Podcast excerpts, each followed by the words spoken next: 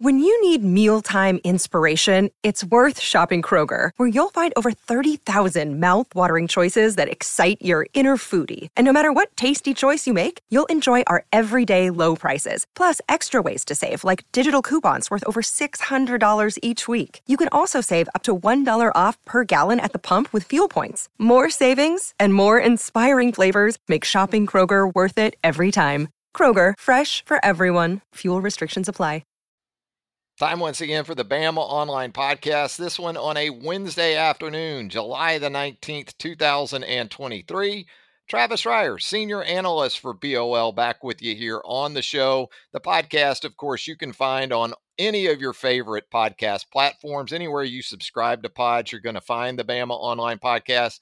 This particular episode, you can also find the video edition of it at the YouTube home for yours truly at Travis Reier BOL. So a lot to get into following the Alabama contingent of Nick Saban, JC Latham, Dallas Turner, Kool Aid McKinstry making their way to Nashville for SEC Media Days 2023. A lot of questions about the quarterback position, as you might expect. Some questions about Caleb Downs, the outstanding true freshman safety who impacted things on the back end for the Alabama defense in his first spring practice in Tuscaloosa, working with that first unit in March and April.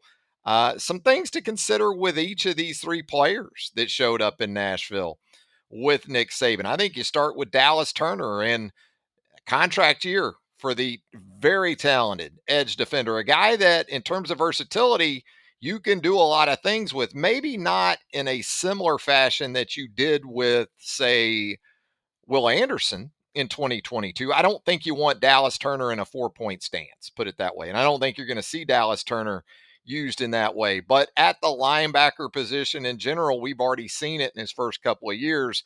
This is a guy that can move around. He can play the edge. You can play him inside some if you want to in certain looks, with an emphasis probably more so on pass rush or third down situations. So Dallas looking for a big season after a sophomore campaign that I'm sure by his own standards wasn't up to what he expected after eight and a half sacks as a true freshman in 2021. It didn't happen for Dallas Turner. Not a bad year, but certainly not that next step. And it is a contract year coming up for not only Dallas Turner, but Will Anderson, also Kool Aid McKinstry. And you're seeing all three of these guys in the way too early first round mocks for the 2024 NFL draft. So, questions to answer for all three. I think with JC Latham, you still wonder is it right tackle or is it left tackle by the time Alabama gets fall camp going here in just a couple weeks in Tuscaloosa? Is he able to stay on that right side? Does Alabama feel good enough about another player like an Elijah Pritchett, maybe a Kadyn Proctor at left tackle? Or do you look at JC Latham making the move over to the left side and backfilling with another option at right tackle? Kool Aid McKinstry, unquestionably one of the very top corners in all of college football, maybe Alabama's top overall defensive player. I think when you look at Dallas Turner, you look at Kool Aid McKinstry those are obviously two guys you have in that discussion on that side of the ball. Uh, and then, of course, you know, again, guys that are well coached in the ways of the media. You saw that again on Wednesday, not giving away too much. I did think J.C. Latham had some nice comments about Jalen Milrow and you know what he thinks could happen if it is Jalen Milrow at the quarterback position. So a lot of quarterback talk a lot of jobs up for grabs for this Alabama team as it heads into fall camp in August. Not just the guy at quarterback. Who's the guy at wide receiver? Returned some production there, no doubt about it, in Ja'Corey Brooks and Jermaine Burton. But who's the guy? Does Malik Benson, the junior college transfer, have an opportunity to become wide receiver one. Maybe it's going to continue to be more of a committee approach, which is fine as long as you're getting consistency from three or four or maybe even five guys with Kendrick Law potentially in that mix. Also thinking about guys like Isaiah Bond, Kobe Prentice. Again, plenty of great options, plenty of talent at that position, but consistency at wide receiver going to continue to be a storyline as we move forward uh, in the in the preseason coming up here No doubt about that. But Nick Saban meeting with the mass of media there in Nashville on Wednesday morning. He was asked about a lot of different things, including carrot cake, which we'll get to a little bit later in the podcast. But some of the more obvious topics that you knew he would touch on or be asked about uh, in Nashville on Wednesday came up. The challenges for new offensive coordinator Tommy Rees and also defensive coordinator uh, Kevin Steele. And, you know, I think that Nick talked about it. He likes the personality of these guys in relation to being able to present things to their players, not only present them, but get them across in a way in which execution becomes less of an issue than perhaps it's been the last couple of years. That relatability factor. And I think it's even more important at the positional level this time around because you got Steele and Rees breaking in new starters at arguably the most critical positions on each side of the ball inside linebacker and quarterback. And, you know, those aren't, again, those aren't the only positions where Alabama must find the guy, whether it's Deontae Lawson at middle linebacker, Trezmen Marshall coming in from Georgia, Jihaad Campbell, obviously, as a second year player a lot of potential could be very much in that mix. It could be kind of like wide receiver, maybe uh, package by package, you have some different options. I would think three's the limit that you'd want to go with that. You'd still like to keep it to three guys. If you could have two that are your down in and down out guys, uh, with maybe Deontae Lawson, your every down guy at the MAC position, that's great too. But you know, I thought Saban's comments Wednesday in relation to new coordinators learning the Alabama offense and the Alabama defense were especially interesting this time around, not just because of what it means uh, for Rees and Steele, but also for a couple of these transfers that have come in. Guys like Tyler Buchner at the quarterback position. Also, again, the aforementioned Trez Marshall at inside linebacker, because when you think about changes at the coordinator spots, the play caller spots, you think about, well, they come in with their systems and their terminology. And then it's on the players and the assistant coaches that they inherit or bring in to kind of learn their terminology and their system. Not that way under Nick Saban at Alabama. It makes a lot of sense, too. I mean, really, when you think about it, if you've got 40 players on your side of the ball and four or five on the field assistants, why should everyone else have to make the adjustment, especially when Nick Saban hires guys that align with at least fundamentally what he wants carried out on offense, defense, special teams too, for that matter. So uh, it's been on Rees and Steele, probably not so much on Steele, working for Nick a couple of times previously. Uh, I'm sure he's picked it up, or perhaps he had uh, even carried it with him uh, to other places. And so Rees has to learn that. And not only that, Buchner, who has the advantage of having spent time with Rees previously at Notre Dame, conceptually, there's a benefit to that. But the same is true, you would think, for Buchner in terms of having to learn the verbiage and the terminology that he's walking into at Alabama. Maybe not so much for Trez Marshall. I mean, Trez comes from Georgia, Uh, where he worked in a Kirby Smart crafted defense. So I'm going to guess the transition to making calls and checks for him at Alabama has been fairly seamless. And not only that, Trez, compared to Tyler Buchner, had the benefit of 15 spring practices at Alabama, something that not only helped them adapt to any changes the Alabama system might have presented, but also in the way of Marshall blending in from a team dynamic perspective. And with the expectation being that Tyler Buchner's a smart guy, he can pick up the verbiage, he can pick up the terminology, implement it. And there's ways to relate it, I'm sure. I'm sure Tommy Rees is able to tell Tyler Buchner, we called it this at Notre Dame, but it's this here. And so that should help. Uh, just the familiarity. It's not like Tyler Buchner's coming from the run and shoot to this offense. It's it's the same offense that he worked in for the large part at uh, Notre Dame. So there's that to consider as well, but a little bit different, you would think, for Tyler Buchner as compared to Trezmen Marshall. Saban was also asked about Texas coming into the SEC, and also the Longhorns, of course, going to visit Tuscaloosa on September the 9th. Uh, Saban talked about the close game in Austin last year and and also pointed out with all the returning talent that Steve Sarkisian welcomes back in Austin, uh, he expects them to have an outstanding team, the Longhorns, and absolutely.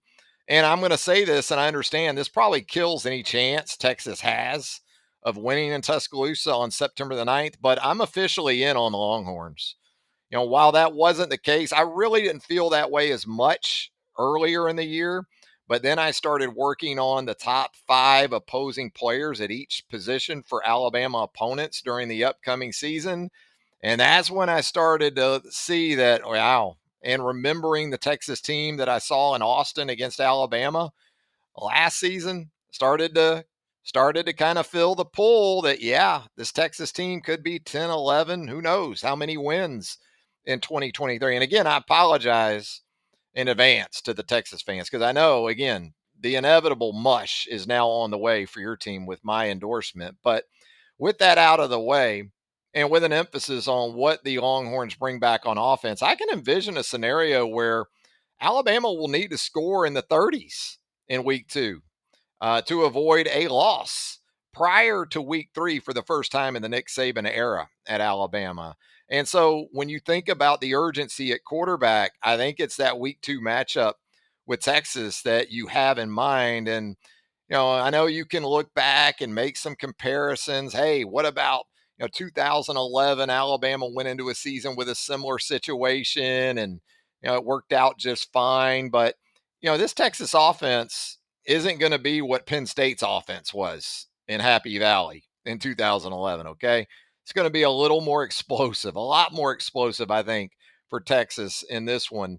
So instead of thinking about that scenario, I think about an Alabama defense that is still finding itself at some important positions, especially in the back seven. And uh, more so than Penn State 2011, I can envision a game that's more along the lines of Ole Miss in Tuscaloosa in 2015 in September when know, essentially Alabama had to lose a game to find its starting quarterback.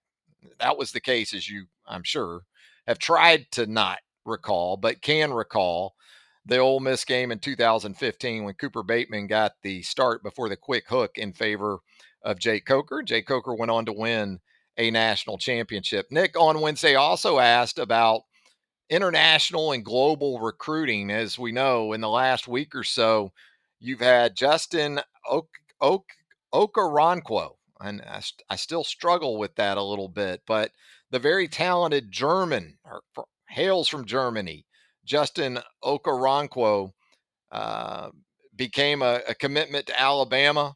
Uh, you know, and look, we can talk about how big the world is, but in this age of technology and networking and uh, being able to communicate like we can, and then you throw in the fact that this guy's 6'3, 225, and he runs a 4'5, 40 at Alabama's camp. All those things contribute to the world becoming a lot smaller place. And so, you know, Nick also cited when it comes to international, global type recruiting, Jesse Williams from about a decade or so ago. Everyone remembers Jesse Williams out of Australia.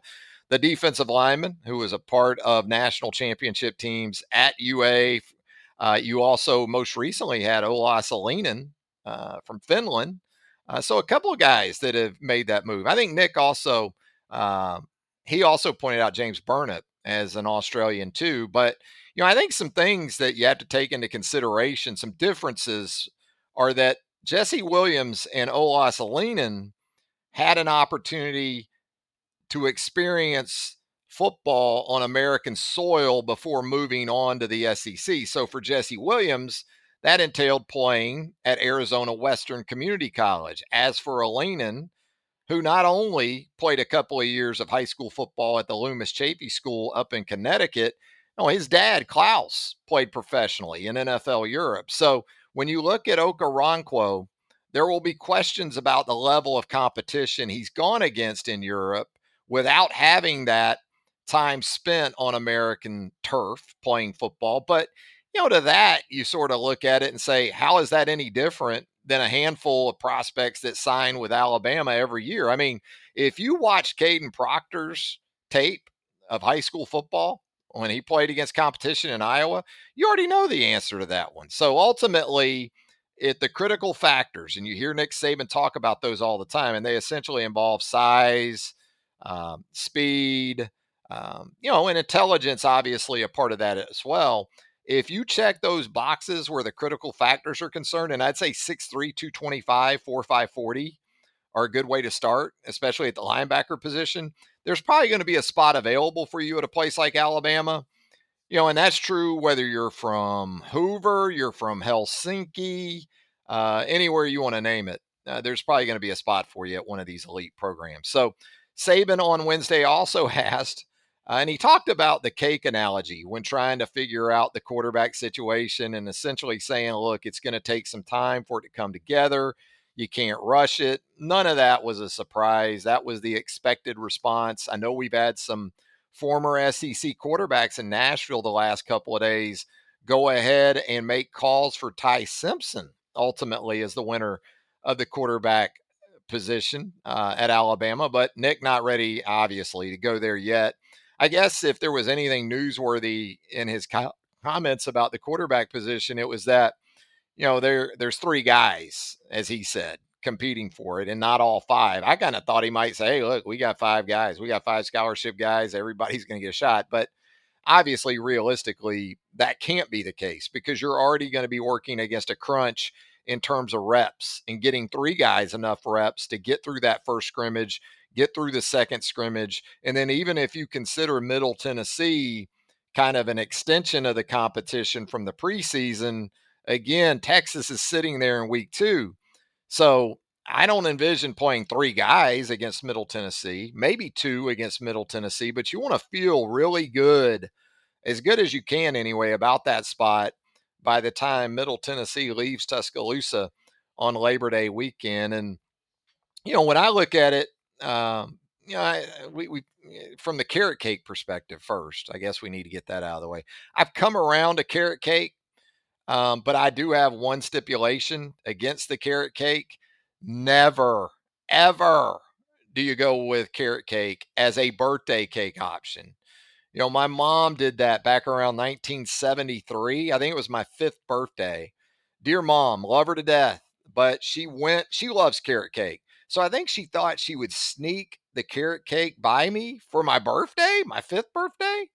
And look, all these years later, it's still something we're trying to work through. Been nearly 50 years ago. I'm still not over the carrot cake for a birthday cake. Now, last few years I've come around to it. I I think of carrot cake as more of a cinnamon cake. That's what helps me with carrot cake. If I think of it as pumpkin or you know pumpkin pie, I I, I got to think of that as more of a cinnamon spice pie. I think of carrot cake that way when it comes to cakes, but as for Saban's comments about the quarterbacks on Wednesday, again, they went according to script. Talked about how he mentioned three quarterbacks being in the mix. So maybe if you want to run with that, you could. Mostly, I spent the day in anticipation of some comments from him about this quarterback situation, thinking about quarterback competitions of the past and specifically, you know, championship quarterbacks under Nick Saban. And when you look at Saban's six national championship teams at Alabama, only one was quarterbacked by a first team All SEC selection. You know who that was? That was his last, his previous national championship quarterback at Alabama. That was Mac Jones in 2020. Alabama's other three first team All SEC quarterbacks in the Saban era Jalen Hurts, in 2016, Tua Tagovailoa in 2018, Bryce Young in 2021. Now, great quarterbacks. All three came up short in those seasons in national championship games. So when you look at Greg McElroy in 2009, AJ McCarron in 2011, Coker in 2015, and Jalen Hurts in 2017, understanding it was Tua that finished that national championship game win over Georgia that season, those guys weren't first or second teamers. Now, of those four, three won crowns as first year starters. So here's where you say, well, TR, the game has changed. And I agree, it has. It has largely when you talk about how the game is played compared to even 2015 or maybe even 2017. But you know what? Tell all that to Georgia, who has recently won back to back national championships with a non all SEC guy behind center. And again, that's not to discount the importance of the quarterback position. As I talked about earlier, it could very well be the difference in winning and losing in the home opener for Alabama coming up in September. So, again, chances are something will be required of Bryce Young's successor as early as week two. Going to have to provide something, not just going to be able to game management, I don't think. You're going to have to, you know, obviously, as Nick outlined once again on Wednesday, ball security, you know, running the offense, having the respect of the teammates, all those things. And when I hear Nick talk about winning the team, I get that. There's the there's that dynamic that's very much in play and it's very real. But at the end of the day, you know you got to win. You got to win Nick Saban. If you win Nick Saban, you got the team in all likelihood. I'm going to think those two things kind of go together. So, again, though, quarterback play, very important. More so, though, I think it also, what we talked about just a minute ago, it speaks to the need of UA to be improved everywhere else. And so, if that doesn't happen, you know, if, if Alabama defensively uh, doesn't play cleaner, uh, if Alabama is not uh, a team that cleans up penalties and things like that on both sides of the ball and in special teams, Alabama wasn't good enough in special teams last year either. Alabama returned specialists that are certainly good enough, whether you're talking about Will Reichard or Burnip. I think Burnip still got some ground to cover. You know, and Burnip's similar to what we were talking about earlier with the global international players. Burnip didn't have that benefit of American football before actually suiting up for Alabama. And I think that's required a, an adjustment of a couple of years, but he should be a lot closer right now going into his third year as Alabama punter. All those things come into play. And if those things aren't improved over what they were, even as late as the Iron Bowl or even the bowl game against Kansas State, for the talent that Alabama had a year ago, uh, those games were the kind that Eh, should have been dominated to a greater extent than they were. I know you look at the final score of Auburn, you look at the final score of Kansas State, and you think, well, what are you talking about? Alabama won those games by four touchdowns or something in that neighborhood. Well, if you recall, those games didn't necessarily get that way for a while. Those weren't games where Alabama came out and exerted itself, established itself as the dominant team from the opening snap. That's more of what I'm sure Nick Saban wants to see this time around. And that's more of what's going to hap- happen, I think, uh, with the quarterback change coming for the Crimson Tide. So there you go, the latest edition of the Bama Online Podcast. As always, we thank you for joining us here. Man, we got so much content, so many updates right there at BamaOnline.com for you. Charlie Potter serving it up from Nashville. You got Clint Lamb, Jimmy Stein, uh, from the recruiting perspective, obviously, site publisher Tim Watts to go along with Andrew Bone, Joseph Hastings, all over the state of Florida right now, checking out Alabama commits. If you follow Joe on Twitter, you've seen that. But great, great stuff for you there at BamaOnline.com. Hang out with us on the roundtable, the premium message board of choice for Alabama fans around the globe. And again, you can subscribe to this podcast, the Bama Online Podcast, anywhere you consume pods. Video home for myself is on YouTube at Travis Reier BOL. So look, we got you covered all the way around. And by the way, speaking of recruiting, yeah, it's uh commitment season for the Crimson Tide. So uh you need to be posted up with us right there at BOL. Travis Reier, thanking you once again for joining us here on the show. And until next time, so long, everybody.